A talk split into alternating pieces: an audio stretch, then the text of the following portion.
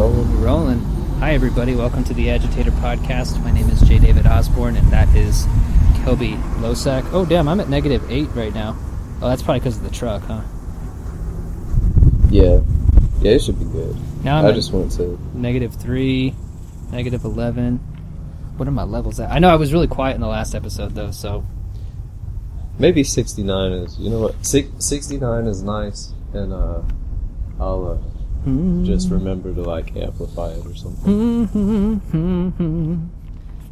It's always better to uh, raise, like, you can turn the volume up, but you can't really get the noise down if you record too high. Okay. Well, that's good to know. Hi, everybody. Um, as I said, this is the Agitator podcast where we record on Tascams so that you can get a nice ambient. Bro, we should start a Bandcamp and just put our ambient sounds out on there. Maybe make like five Yeah. five bucks a year, something like that. Be like deep cuts. Hey, people do that shit. People just look for those sounds. Mm-hmm. Mm-hmm.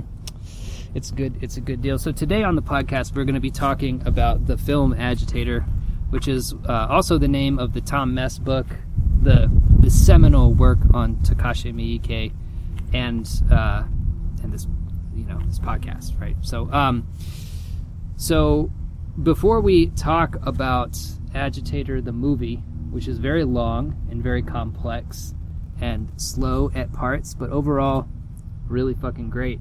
Um, I was thinking about the way that Agitator relates to a lot of the struggles I think that you and I face as working class independent artists.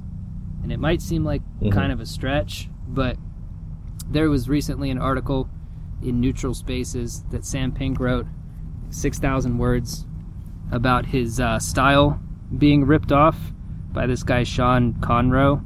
The the book that Sean wrote is called Fuck Boy with two C's and a B O I. Like really insufferable shit, right? Um, Yeah. Yeah. but Like, what are you, bro? Like, you, you, you crippin' or something? yeah, fuck is with It's spelled with a K, dumbass. dude, I was I forgot to do this, but I was gonna post that I was really looking forward to Fuck Boy, and then post a picture of Malibu's Most Wanted. That was gonna be that was gonna be like my move. Uh, but so anyway, so there's a lot going on with this story. Essentially, Sean sent Sam a bunch of emails talking about what an inspiration Sam was to him, and then uh, because Sean is somebody who went through, uh, I guess like the Ivy, is it considered Ivy leagues, like Columbia, the Columbia Writing School or whatever. Yeah. He- yeah. He's basically a guy who went through all these proper channels and just like directly lifted Sam's whole shit and ended up making a serious bag of money, 200k off of his book. And some some people don't give a fuck.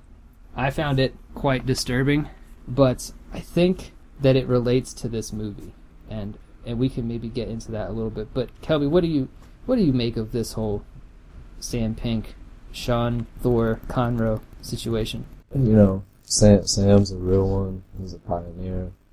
He, he- the argument of style and inspiration versus ripoff, it can go on and on, but anybody who wants to uh, argue what this is can go read the essay and they can, you know, figure that out on their own. I'm not here to play lawyer for anybody. Mhm. But it's one of those things where um, I, I've been asked why, you know, I'm going so hard publicly about it, and which I'm, I don't know, I've kind of said my piece too, so I'm kind of like, you can go to those tweets and see what I think. Right. But it's just about cutting cutting the grass down, you know, seeing the snakes. You know, it's tired.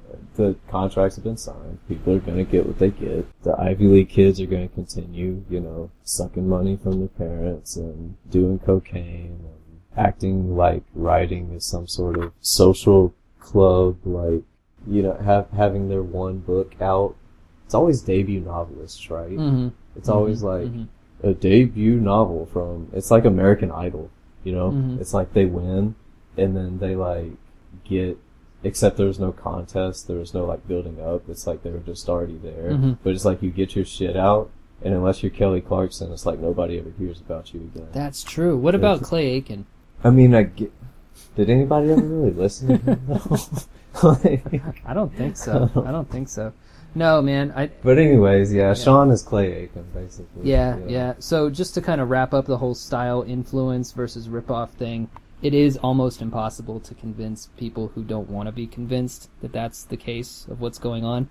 I mean, Sam spent, like I said, six thousand words making the case for this kind of thing, and um, I think he did it in a, about as clear a manner as you can do. But like, you know, you had uh, Sean, his uh, his friends kind of coming to his defense, and you know, and he's got friends who have some some pull. Some friends, by the way, who you and I are also fans of. So it just became this kind of Yeah. ugly shit, and it was like this is all very disappointing.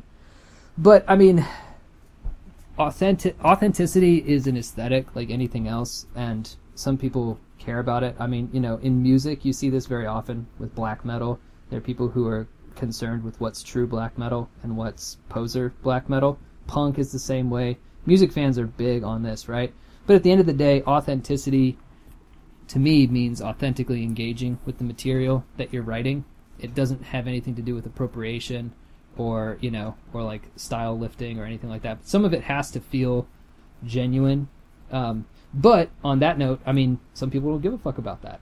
And I know that that's true for me when I'm watching movies or listening to music. I might listen to an album and I have no idea who this this person like let's say I was listening to something like Bones, right? And let's say that Bones was just completely lifting off of a you know, a little known rapper uh, who was just not getting the the attention. I would never know that. And at this point, because I really like those albums, I'm not sure that I would care.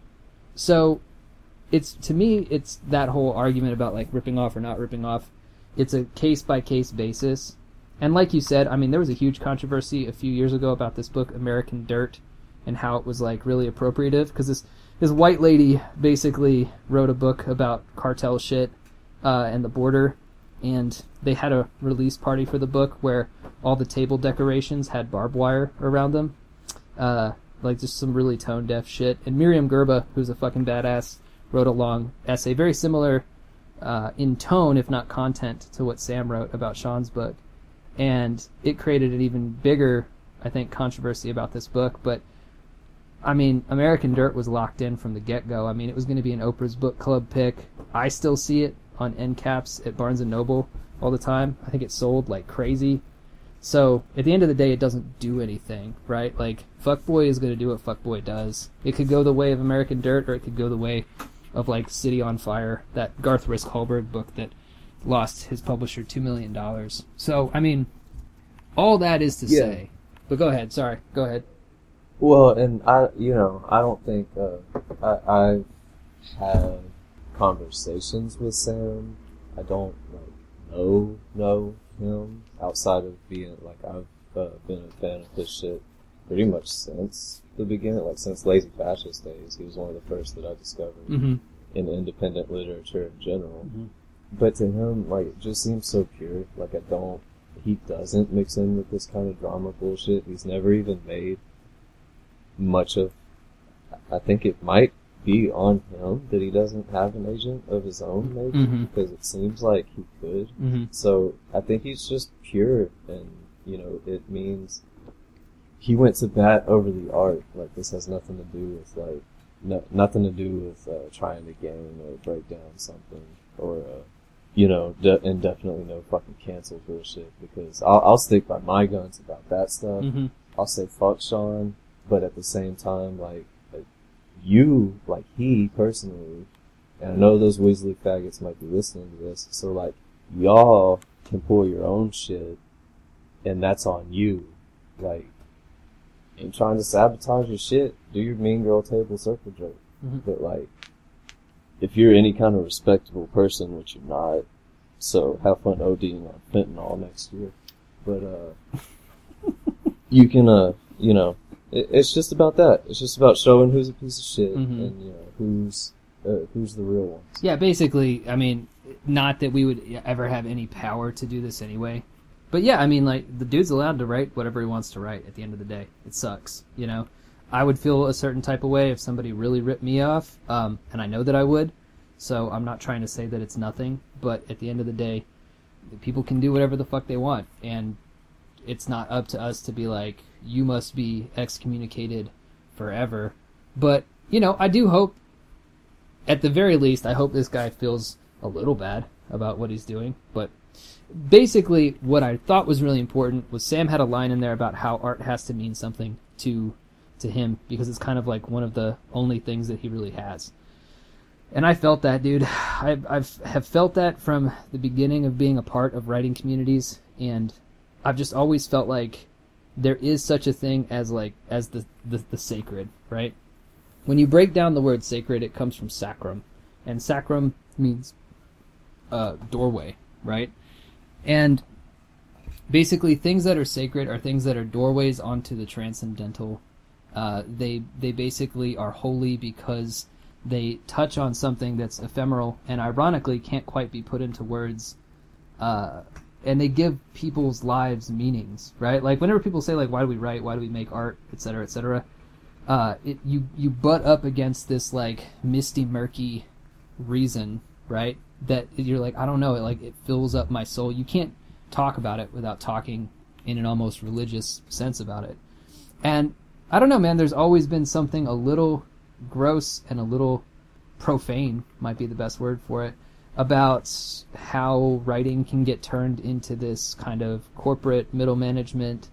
Uh, like everybody's rush rushing to kind of like be in a position rather than actually write books that that make them feel that sacred feeling. You know what I mean? So like so when Sam said Yeah. that uh, what I took from all this was what we have here is a case of something sacred being profaned by the forces of of capitalism, which create this. Uh, and by the way, I'm not about to go on like a capitalism rant because that shit is played out and tired. Uh, Capitalism's great. yeah, exactly. I want a chain. You know. Yeah, exactly, exactly. All the all the fun stuff that I'm looking forward to the seas boiling and watching all the fish die. That's that's something that I'm looking forward to. No, I'm just playing. But um no, but I mean like so take take the word capitalism out of it for a little bit because that's it's become what uh who was it? I think Illich would call it a plastic word. It was Illich or maybe it was Girard. I don't know.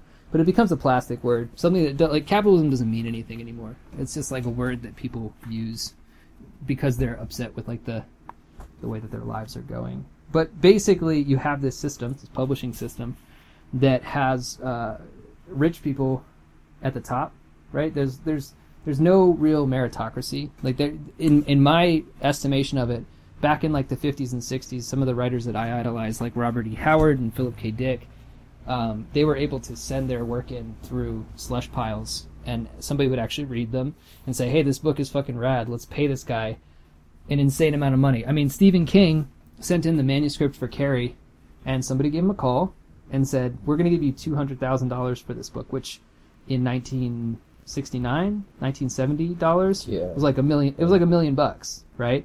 And so there used to be this kind of sense amongst publishing houses in general that yes, they were looking for what would sell, but they were uh, they were willing to look for it, right?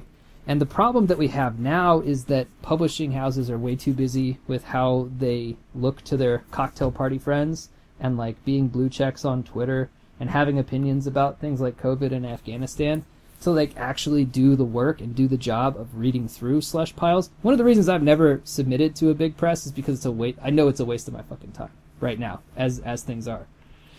So anyway, everybody ends up getting sort of published by uh, through their connections and through you know following these kind of proper channels and being groomed for for a business and you know in my opinion this the sacredness of art implies that it should be the strength of the work that allows a thing to be to be published and for a person to be compensated reasonably in order that they might continue to do what they're kind of put on this planet to do.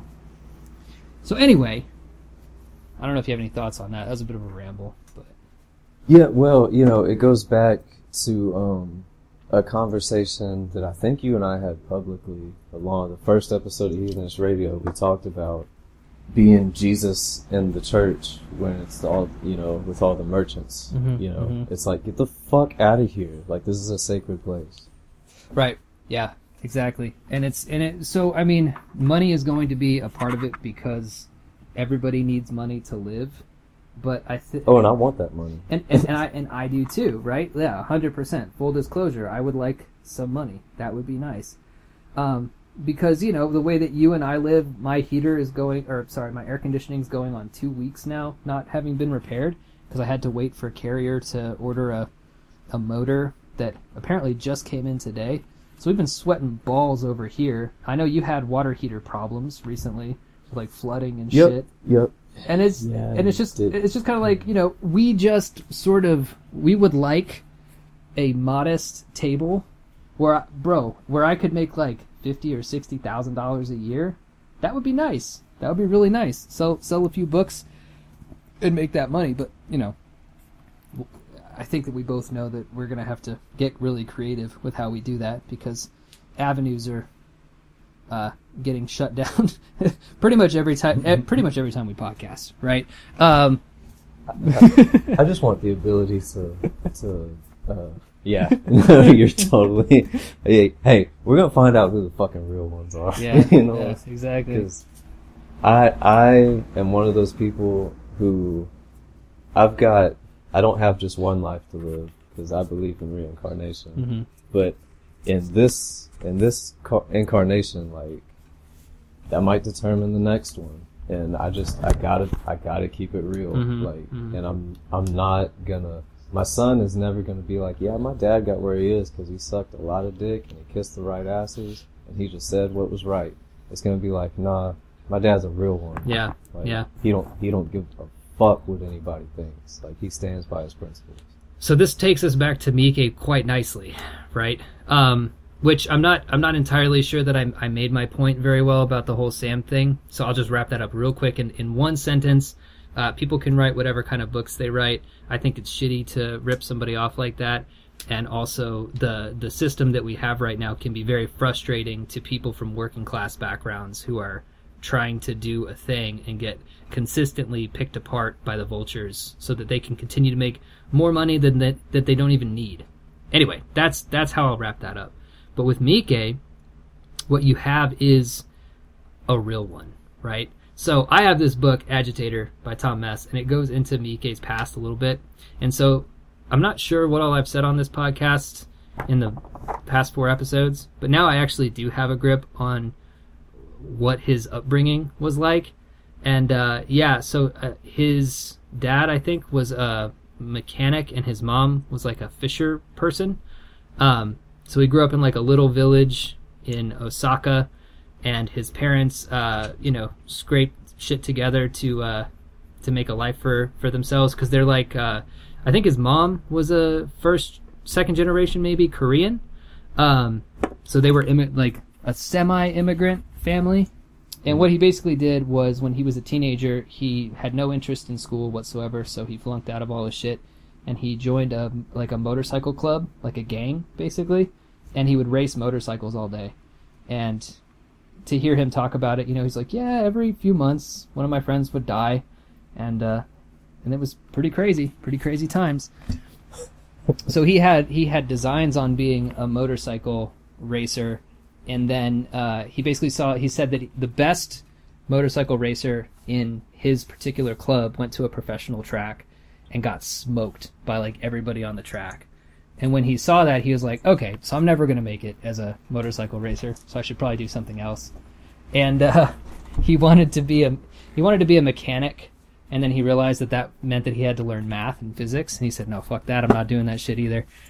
Uh, and so then he went to film school because in the late 80s early 90s um, you could just kind of go to the film school i think for free. So he was like okay i'll go to this one. And he, he went to none of his classes. Um, well he went to two he basically says that he went to two classes and dropped like didn't do anything else.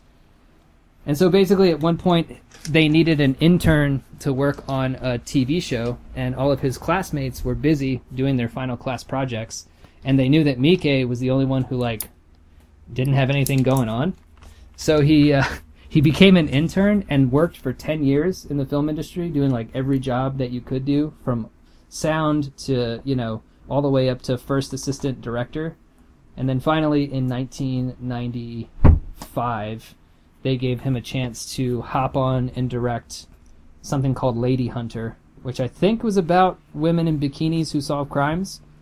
And Nice. and then he just kind of moved up from there, right? So in, in the in the figure of Miike, what what I see and what I find inspiring is a person who did kind of like what kind of like what we hope to do, right? If somebody were to go back and look at our pasts, they would see very similar life stories.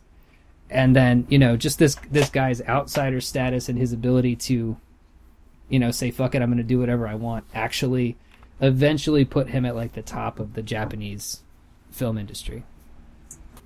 That's a real hero's tale for the uh, the underground artist.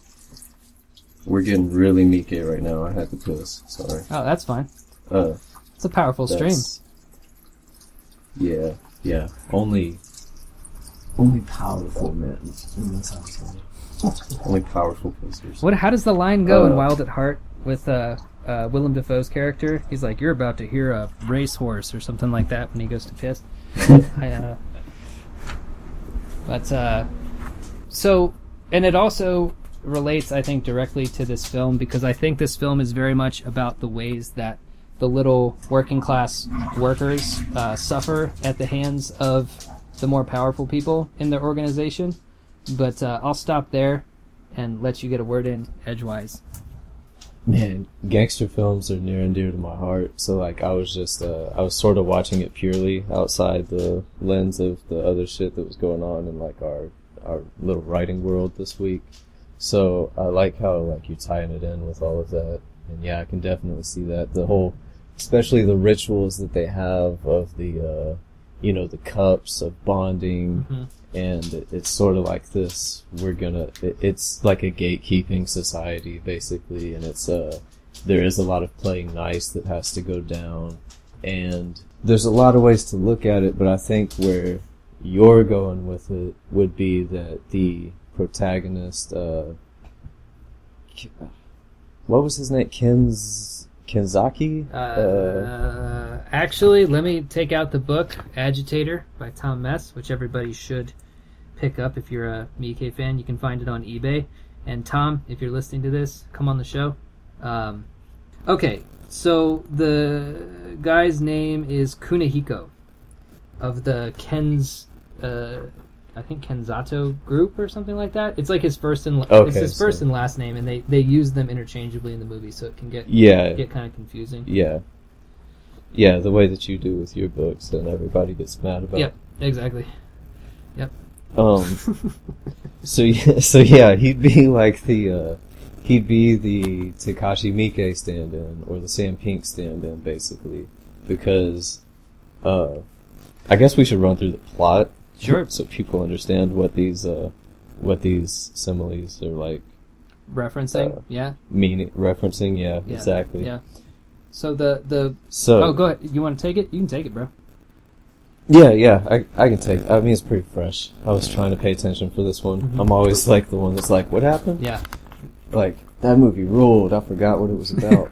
uh, but so basically, there's like three, four different uh, Japanese gangs, and they're they're big. They're like one's got 400 members and one's got 300 members. I think one has like a thousand members Mm-hmm. and um, it, they're all under the uh, Ten, Tensaka Tensakai Syndicate. Mm-hmm.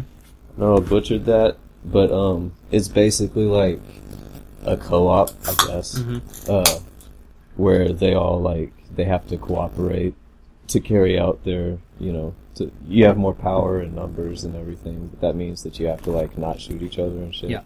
Um, they seek to absorb uh, 500 soldiers of the Shiran group, as well as 400 soldiers of their rival group, which is the Yokomizo family, Mm-hmm. um, so that they can become the largest group in the syndicate. Uh, so it's like they're trying trying to describe it. I'm like, I, I guess I don't understand the Mhm. what exactly is the separation between syndicates and the families. hmm But it's it's these gangsters trying to grow their their reach, trying to uh, grow their ranks by dipping into these rival gangs, Mhm. trying to recruit both of them. hmm So there's some youngins in the gang. They don't really fuck with this. They've got like you know their their principles. They're like, no, we don't fuck with those people. Mhm. We are not going to join up with them, and uh, sort of start going on a spree of assassinating everybody Yeah. to uh, just sort of break down this whole system of sort of faux cooperation and uh, a a shallow absolvement of sins in order to just gain power, basically. Because what that means when it's involving like when it's involving gangs joining up, that doesn't mean just like, hey, let's not shoot each other, let's be friends. That means y'all have for years killed our family members, you've like harassed us, you've stolen from us, you've like been rivals in business venture and you know, I mean, you know, whatever whatever you want to define business ventures as for them. But like you've been the competition in often violent ways. So like there's the like cycles of revenge going on through all of it. And then it's like, hey, y'all just forget about all that Mm. and come join us because it'll make us more money and shit. Right. And y'all, y'all still gotta like basically just do what you do, but you're gonna have to get along now because we say so. Right. That's a that's a good one. Um, so basically, the way that it works is that these two groups, the Shirane and the Yoko Mizos, are um, they have like kind of a tentative truce, right? And the the head of the Tensei group wants, uh, like you said, to unite all these kind of gangs together, and not just unite them, but uh, also kind of, um, you know, move move their power up essentially.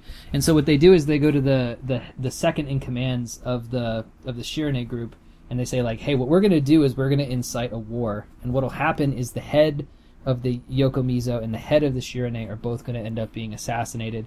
You guys will move in, take their position. Uh, the head of the Yoko Mizo will move up, take that guy's position, and then you two will kiss and make friends, and boom, we have power, right? So they set this whole thing up by sending one of their like crazy, like the Shirane send one of their craziest guys to Yoko Mizo territory, and he goes into. Uh, it's actually the character is played by Takashi Miike, which is pretty funny. Yeah, Um, yeah. The little blonde dude. Yeah, yeah. He goes into this karaoke bar and shoves a microphone up a prostitute's ass, which is a really funny scene because of the sounds that the microphone makes. But also, Mike had been catching some heat at the time for being called misogynistic. And in true agitator fashion, he's like, "So I'll play the character who violates a woman in this in this scene because because fuck you guys." Um, so he basically gets killed, right? He gets stabbed to death by one of the Yoko Mizos.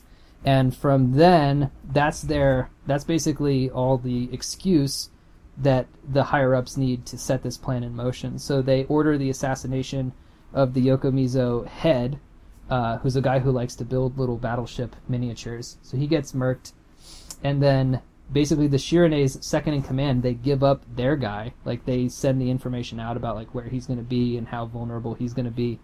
And so the Yoko Mizos, under which is the Haguri group, which contains uh, Kunihiko. It gets very confusing, like even as you're watching it. But you kind of you kind of get it because the movie is three and a half hours long, so it's not like all of this is flying at you as fast as I'm explaining it. Um, so basically, like they go and assassinate the Shirane guy.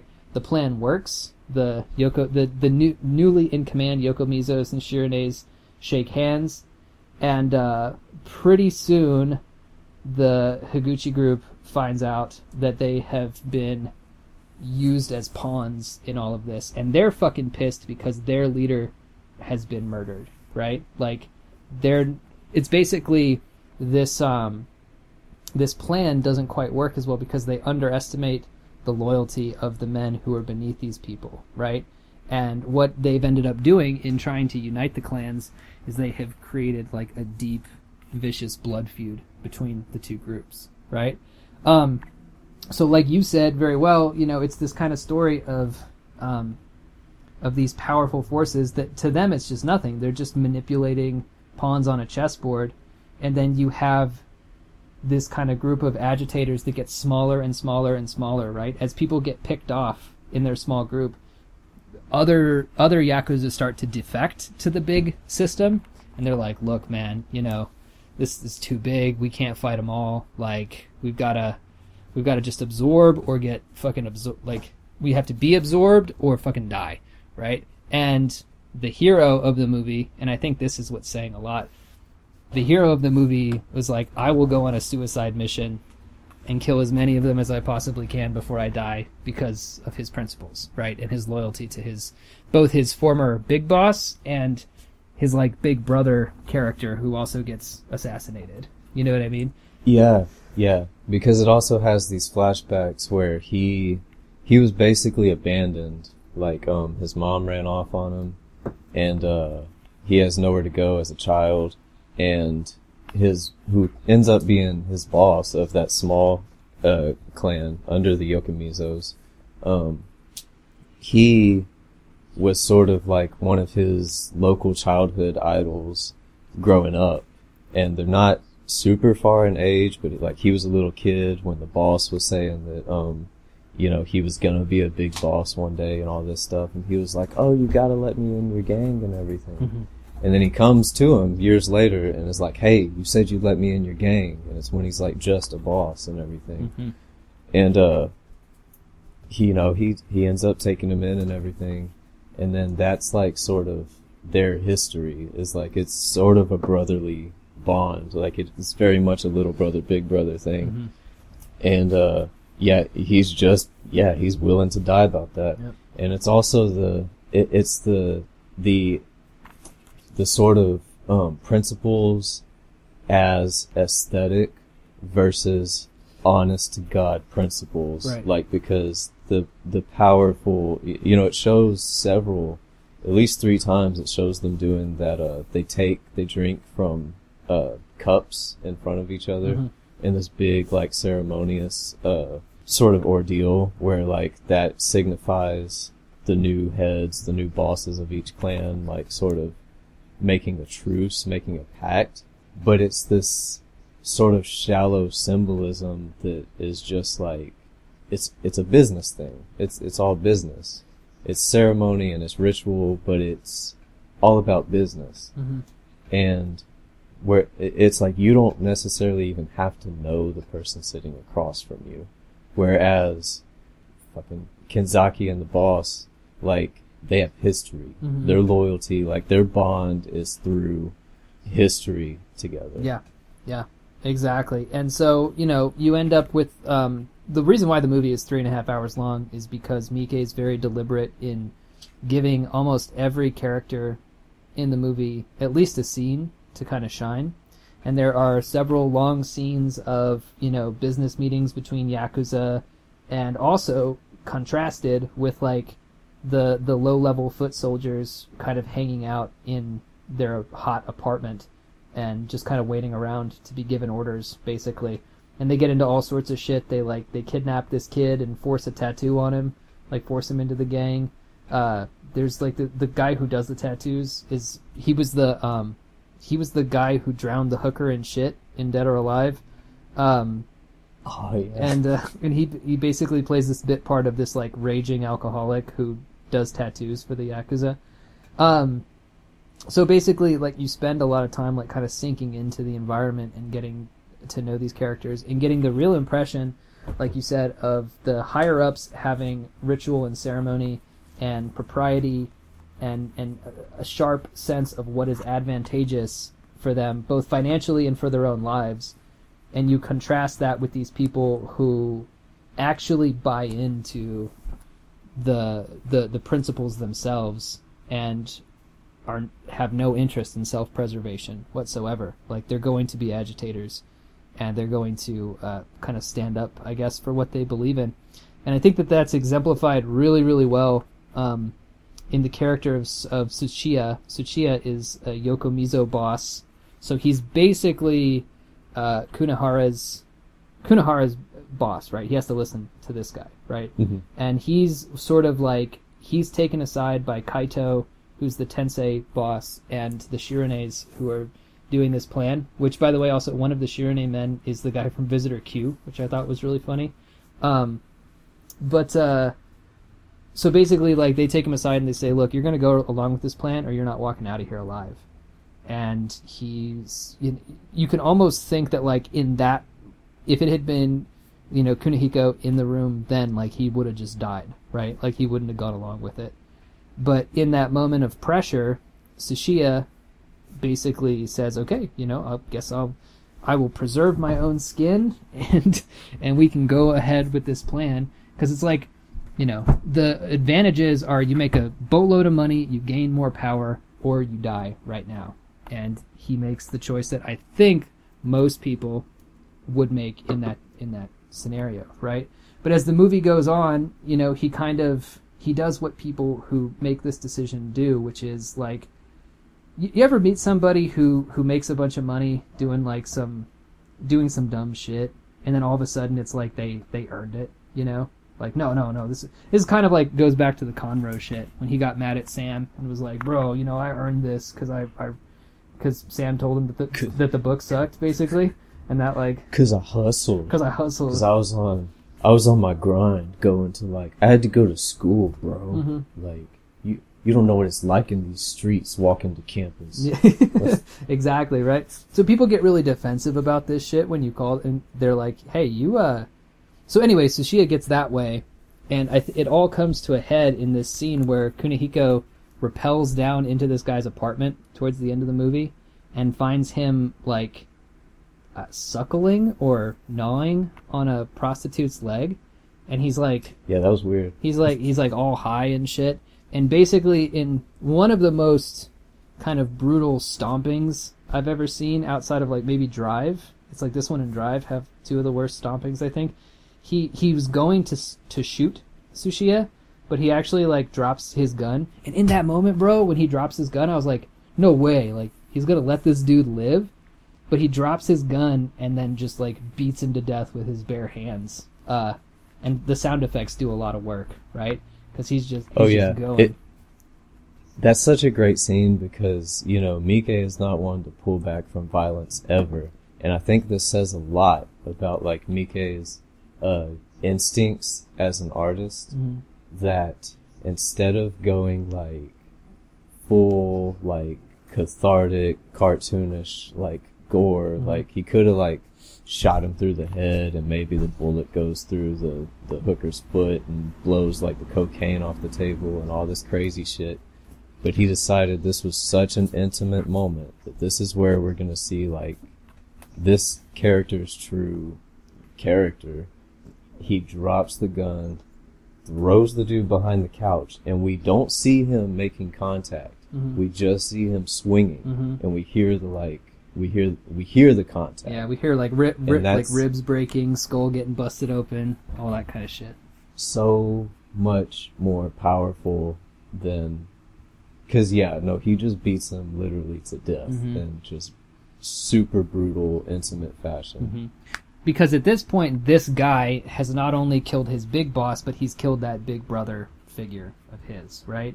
And it's a rage that he does not. He actually doesn't kill as brutally the guy who actually killed his his big brother, basically, right? He just shoots that guy, right at the end, because Mhm. that guy's just an assassin.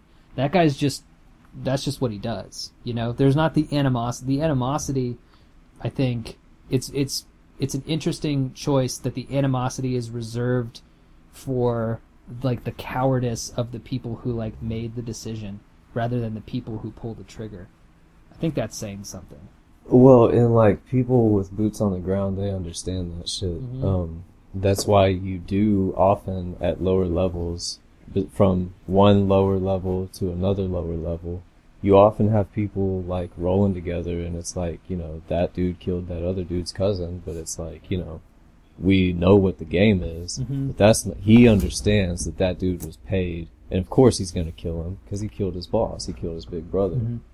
But he was just paid to do it. Yeah. He gets that. Yeah. You know. Yeah. It's it's it's the fucks at the top that really deserve the beating. hmm Which is like uh, Muroi, the guy from Visitor Q, who's a Shirane, um, who's one of the Shirane plotters. Like he j- he gets uh, lynched by his foot and gets the shit kicked out of him. The other guy, whose name I can't remember, so many Japanese names, bro. Um, the the other guy is like getting shaved and he gets like his chest cut open, which it was like in the YouTube version, like the gore on that was blurred. I thought that was weird. That like I don't know if that was something that like the Japanese censors actually did or the guy who put the video together did for YouTube community standards or whatever. Maybe he found maybe whoever bootlegged it Mhm. had a Japanese copy, and they're pretty like, because you could also tell that Mike on purpose knew that there were some things they were going to censor. Mhm.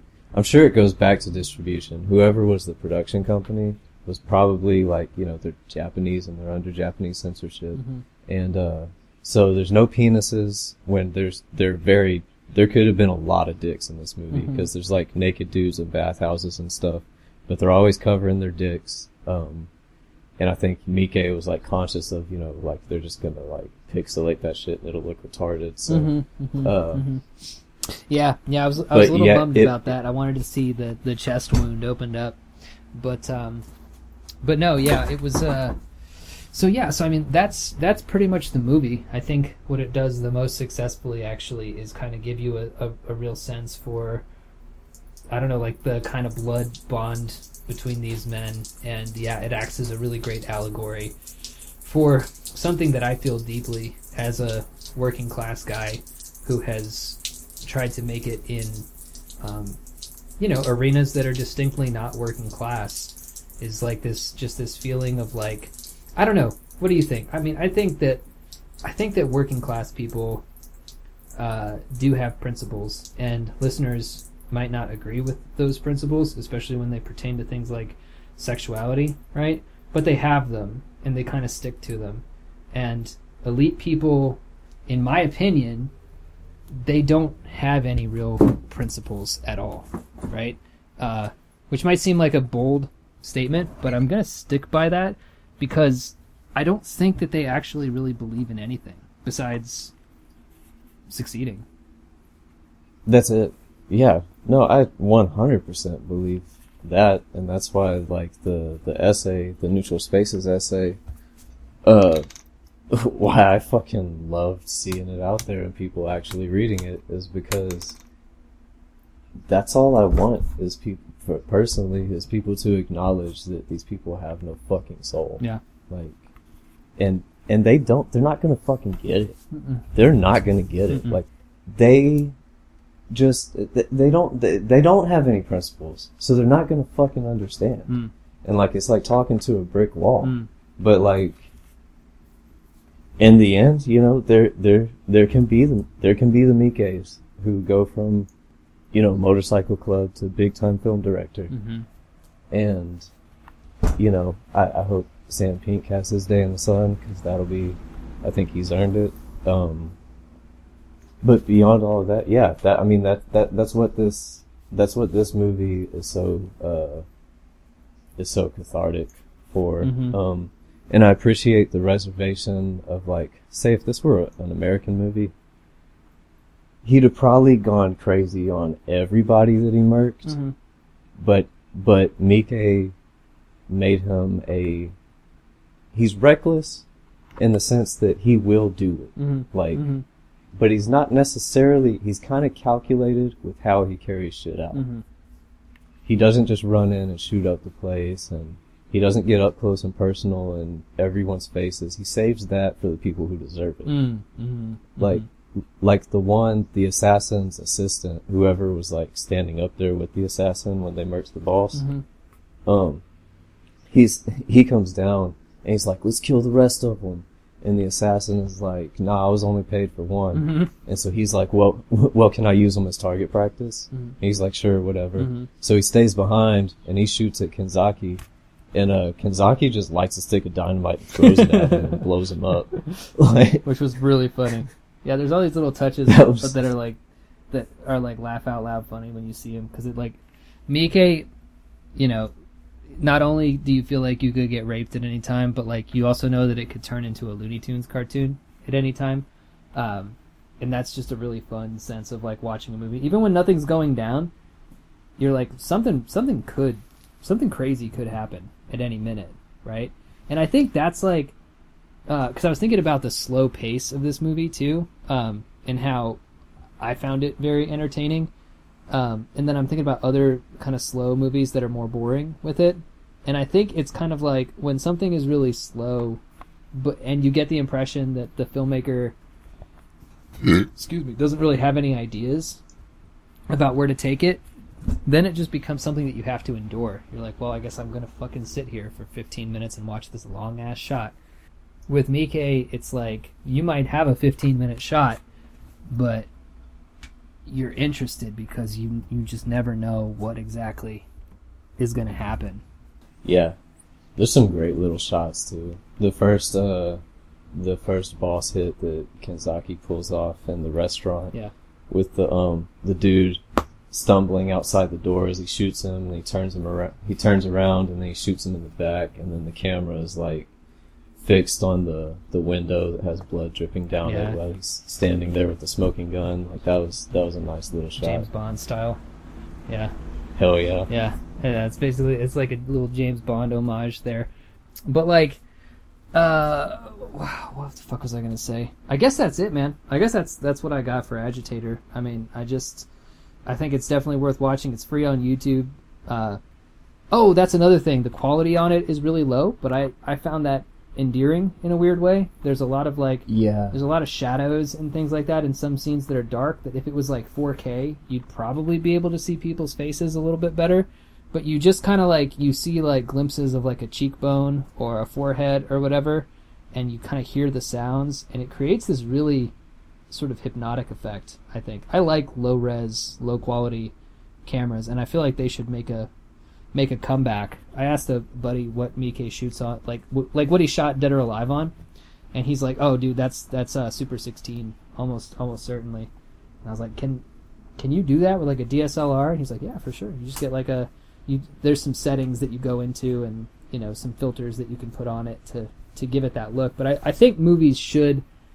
Uh, like I always turn motion smoothing off on my TV, and I don't like watching things in 4K because I hate that shit. because it looks fucking weird, bro. Like it's it's it looks like a soap opera. it's hard to watch, right? Yeah, because you, you want the motion smoothing off. You want it to look like you want it to look like a movie, basically. Um, but I would go even further, and I'm like, I'm not even sure for some movies. I mean, if you're watching Star Wars or some shit, you want it to be crisp because you want to see all the spaceship explosions and what have you. But um, if you're watching a movie like this, I think it's I think it's actually kind of interesting to, to see the, the grain and and to have it be kind of murky. It's like reading the Bible in a corrupt file PDF or something. Yeah, it's a good way of putting it. Yeah, I like that. Reading it in a corrupt file. Yeah, I see. I used to think it would be a funny move to like write a book and then translate it into Japanese on like Google Translate, and then translate it back into English and have that just be the book. That might be a fun experiment, actually. Just, to just like That would be interesting. just And if it's mostly right, then you could just do it again and be like, shit, I translated my own book. Here you go, Japan. Yeah, exactly. Man, I want like I uh, I'm a big fan of uh, people like uh, Ryu Murakami who wrote you know Audition, and uh, the guy who wrote uh, not Audition but Agitator. It was based on a novel, right? His name is uh, Shigeru Takechi, and that's from memory, so that might be wrong. But uh, Takechi, yeah, apparently he started off as a novel. So of course the first thing I do is like, let me go see, try to find this novel, right? And of course it's not available anywhere. And I'm, I'm like, and then it dawned on me like, we only get like the bestsellers out of Japan. You know what I mean? And then it made me wonder like, what are what are the indie people over there doing? I bet you they're up to some wild shit. Yeah, can you imagine? That's why, like, I do um, sell, and by this I mean like I'll sell one copy every three months or something like that. Mhm. Like, my shit sells in Japan every once in a while, and I think it's because people around the world speak multiple languages, and Americans suck Right. at at learning anything past English, Yeah. or like enough to get through high school Spanish or whatever. Mhm. I did have so I actually had a question reserved for uh for this one, uh sort of a a note to go out on. Okay. Um so in our in our underground genre scene, there's a word among the purists which it is I admire where they're coming from, but I think the definition has been bogged down too hard. I think it's unfair. But there's a there's a dirty word and that's transcendent. Mm-hmm. Do you think do you think Mike is a transcendent artist? That's an interesting question. Um, sometimes, sometimes, um, because my understanding of of transcendence is, uh, you know, touching something that's ineffable. Um, usually, transcendence to me has some kind of spiritual connotation. Like if you're looking at it from terms of like Immanuel Kant, the transcendent is everything that's outside of what we can perceive. That was kind of Kant's big question that uh, you know some people spend decades and decades of their life reading this ob- obtuse German guy who's basically trying to say like, "Hey man, there's all this stuff that we can perceive, but then what about everything that we can't perceive?" Uh, to Whoa. to to which I'm like, "Yeah, man, that's fucking wild, dude." Um, I, th- I think you might be right. Um, so when it comes to terms of like transcendent, I think there is a there's a quality that you feel when you sort of read certain books or watch certain movies where it kind of like it, it makes you feel a little uneasy because you feel like it's opening up to like some really big questions. David Lynch does this all the time, right? So the number one transcendent filmmaker that I could think of would be somebody like David Lynch, who uh, is constantly sort of hinting at this otherworldly uh, uh, transcendence, right? Um, now, transgressive, he definitely is, right? Like he's he's definitely transgressing a lot of social mores. Uh, uh, basically, like his movies in terms of Japanese culture, they deal with a lot of like mixed race people, people from different countries, uh, gay people, uh, bi people, trans people, um, even a hermaphrodite in Fudo. There's there's a lady who has a dick um, and a, and a pussy, um, which is crazy. By the way, that would be the wildest shit ever to have both. that would just be that would just be Fucking wild. greedy, man. I know. But so in terms of in terms of like something like transcendence, I think that really depends on whether or not it makes you feel a kind of spiritual quality, and I think that uh, Agitator has that. I think that Ichi the Killer has that. So I guess my answer is not very satisfying, but I think I think sometimes I think sometimes, but I think that his I think his weirdness is much more effectual at kind of uh, mystifying and re-enchanting the mundane than it is uh, necessarily touching on some kind of like transcendental truth. Does that make sense? Yeah, yeah, totally. And I was just, uh, um, I mean, uh, it, the question arose because I've been trying to dip back into like spirituality, I've been trying to feed my soul lately, basically. Um, you know, we're, you know, like you and I are both real into like occult shit and magic and stuff, and I, I don't know, it's been a it's been a rough summer, uh, and it's just like I haven't done a lot of nurturing of the soul really, Uh-huh. and I've felt very, you know, very angry and stuff, and I've just been trying to feed some more positivity uh, into myself, and I was reading up on like at the same time as watching this because I watched it in about three sessions. Mhm, Uh, mhm. I was reading teachings of uh, Baha'u'llah, Okay. which is like sort of a mirror image Buddha for people who don't know. You can go look up uh, yeah, I don't know this either. B A B A H A apostrophe U apostrophe L L A H. And um I, I, I won't do a breakdown of who this is because I just sort of stumbled upon it. I'm not an expert. But I uh, came across one teaching that just resonated with me uh, about transcendence, and I had it on my mind while watching the end of Agitator, that each individual must purge his breast, which is the sanctuary of the abiding love of the beloved, of every defilement, and sanctify his soul from all that pertaineth to water and clay, from all shadowy and ephemeral attachments. He must so cleanse his heart that no remnant of either love or hate may linger therein, lest that love blindly incline him to error, or that hate repel him away from the truth. Boom. That's a banger ass quote, dude. That's a good one. And I think that it touches on some stuff that we've talked about. Um, about like trying to get close. I mean, that that's a really flowery way of getting to a who cares mindset about about a lot of shit. Yeah, yeah. It's about being aloof and keeping it real. Yeah. Like, don't be biased to, you know, don't be biased and don't be blind. Yeah, exactly. Like get shit off of your chest pretty much immediately, um, but also like don't don't care too much. I think that that's like a misinterpretation that people might have of you and me from listening to this podcast or reading our Twitter feeds or whatever. Like we are we're speaking in the in the kind of register of the medium itself, right? Marshall McLuhan said this a long time ago. The medium is the message, and the medium of podcasting is basically um, shit talk, right? And so is Twitter, right? So when you get on those things, if you want to use them effectively, you have to sort of engage in a shit talk register. But overall, man, I mean, that's it's not really how I like live my my day to day. You know, I don't walk around pissed off about shit. It's just kind of like that is what manifests when you engage in these in these mediums. So I need to get better at it.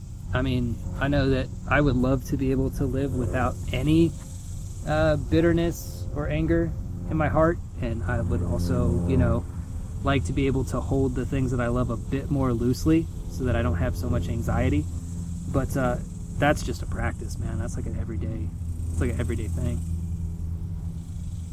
Yeah, yeah. Well, and it's you know it's all um, podcasting is also an invitation to uh, join us in a long form journey, a long form conversation. Uh, it's an eavesdropping medium basically, Mhm. and so all you're gonna get is our rising signs basically. But through all that, over time, you're going to see. And by the like, you're a Sagittarius. Yeah. Uh, rising, right? No. Like that's your rising sign. No, too? no, that's my sun and my moon. But my rising is Gemini.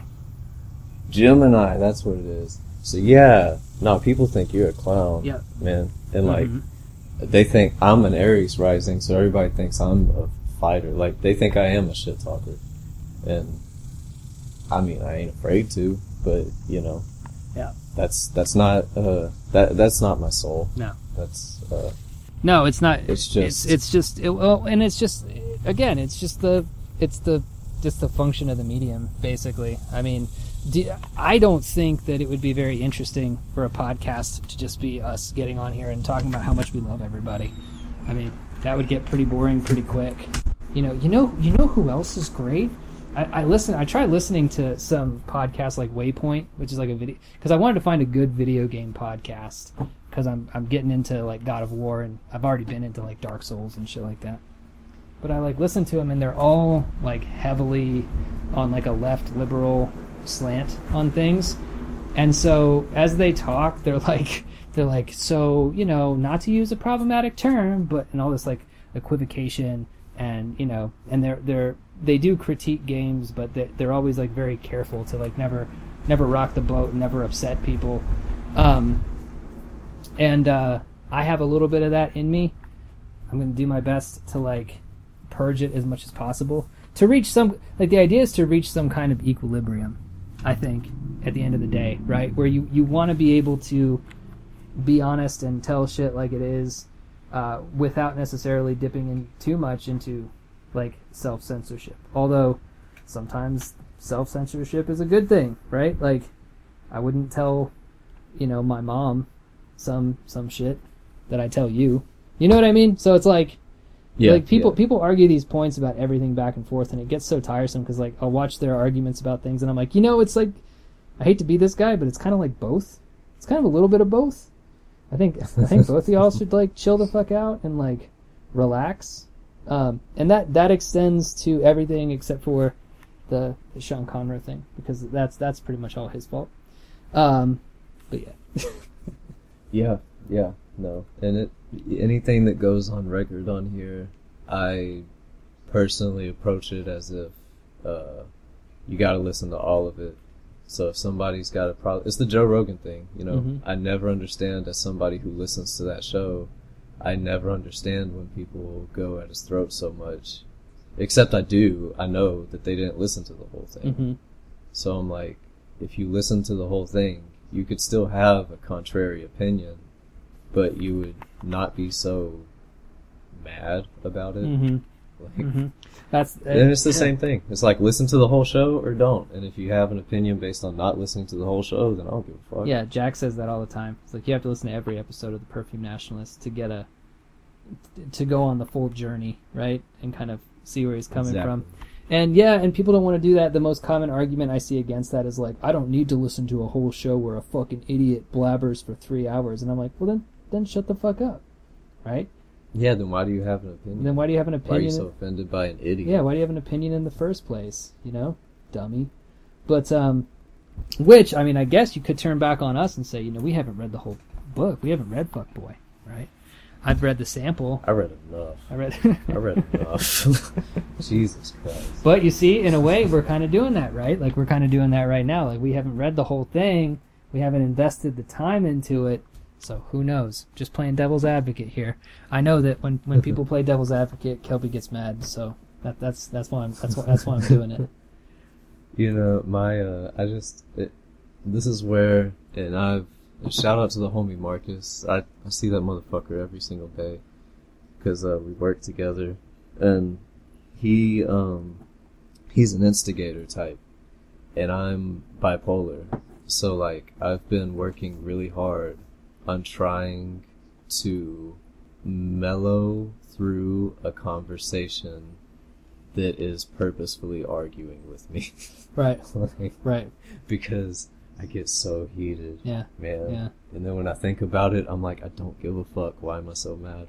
Um, hmm but uh, no, no, yeah, it, it's and some some shit comes down to just feeling it in my gut, you know, Mhm. and that's something other people are gonna have to deal with. It's not a winning argument, but it's just like I have a sixth sense about things. And I trust my gut in the same way that like I have principles and some people don't understand that. I, you know, I have gut instincts and some people don't understand that or even believe in it. Mhm. But whatever, it's you know, I'm I'm not gonna read that fucking book. I mean, I'm not either. I'm not either. And I think it's fair to like just talk about this one scenario and just be like, "Hey, this this is what's fucked up." You know, I mean, I've definitely gotten my share of people who've, you know, gotten mad at me on the internet, which by this point, I've been pissing people off on the internet for 10 years. So, it's uh it's nothing new to me. Um but yeah, I mean, I've been in situations where, man, bro, even people who know me uh, will take like one sentence that I wrote out of a blog that I dashed off at the last minute to hit my deadline and be like, this guy's a white supremacist, you know? Uh, so, I mean, I know what it's like to be on the other end of that shit too. And it's not fun, but also, fuck them. The thing is, you just what keeps us not on the same like the whole if if you're playing devil's advocate and it's like well you know we're kind of like Sean too. Mhm. it's like no because you know that shit happens to you you roll with the punches and move on. Hmm what what's Sean doing right now still being fake? Like Yeah. you know we can we can be accused of anything you know people can come at me for be racist misogynist whatever the fuck. And you know who doesn't have to play defensive who doesn't have to cower down Mm. like who doesn't have to be like oh my god i can't believe they're trying to destroy me because they called me this horrible thing if you're not that horrible thing you just keep going Yeah. and it's like if that I mean, sure, that's your perception, bro. Like you don't want to really pay attention, so I don't give a fuck. Right. That's good. No, I like it. I like it. It's a good attitude to have, man. I mean, it's a minefield out there, and I still stick to the Nick Mullen thing that I heard on Cumtown years and years ago. And he was like, if you just never say anything, it everything just keeps rolling, basically.